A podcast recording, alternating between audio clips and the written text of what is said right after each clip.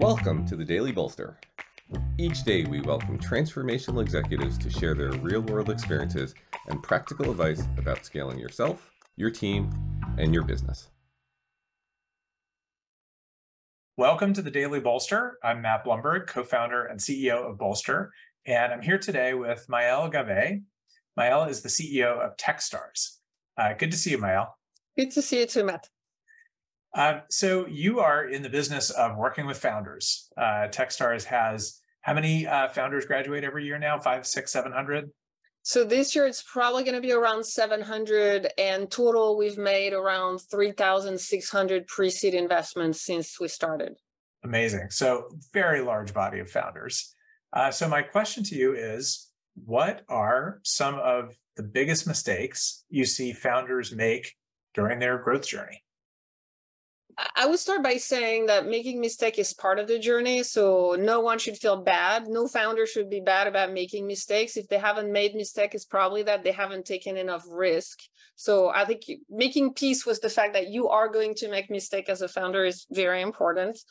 And then in terms of very specific mistakes that we see very often, um, I think one, and it's less the case now, but for a long time, it was like chasing valuation at all costs. So like growth at all costs, profitability really doesn't matter. Building a resilient company really doesn't matter. Like it's all about getting to this status of being a unicorn, being valued over a billion dollars. And that has plenty of side effect that we won't have time to talk about today, but like that's a pretty big one.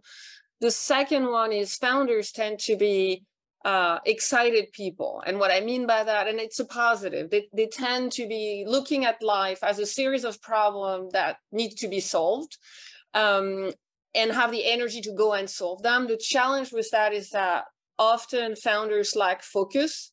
Like they want to do a bunch of stuff. They want to do uh, solve a bunch of problem, and and so a lot of the work that we do at Techstars is to say, no, no, no you need to focus. What's the one problem you're trying to solve? What's the one type of customer you're going after? What's the like just just narrowing down to something that that forces focus.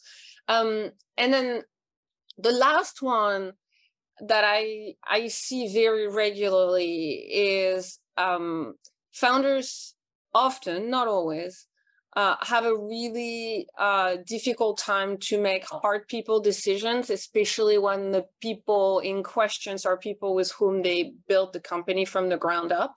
For sure, yeah. Um, and it's this question of, you know, like, is the business a team or is the business a family? And what we're keep keep telling them is your business is a team. To be on the team, you need to perform. You need to have the skills that the business actually need that the team actually needs. You can be a fantastic human being and and be a great friend of the of the ceo and have been through war with with them.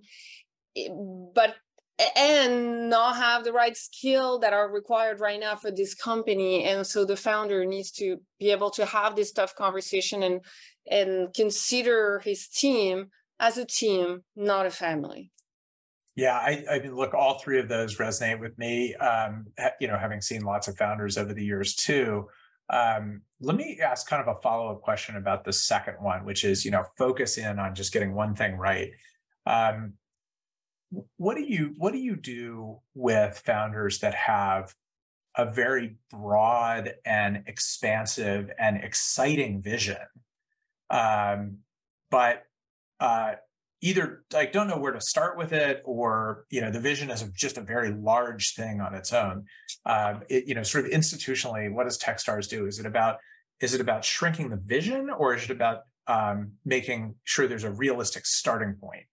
It's about phasing the vision it's not about shrinking it unless the vision seems completely delusional, which sometimes does sometimes happen. it is, yeah. Uh, but this, the, the reality is in our business at pre-seed level, you never fully know whether it's delusional right. or just revolutionary. So we, we tend to err on the side of we think the founder is onto something very different. Let's see how much we can support them. Um, but the phasing part is very important. It's like, okay, you have this big vision, like what is the first step that you need to take to get there? And then what's the second step? And what's the third step? And a lot of what we do during the three months program like the, the what we call entrepreneurship bootcamp internally um, is is to some extent that for a lot of founders is like, yeah, yeah, you have all these things that you want to do.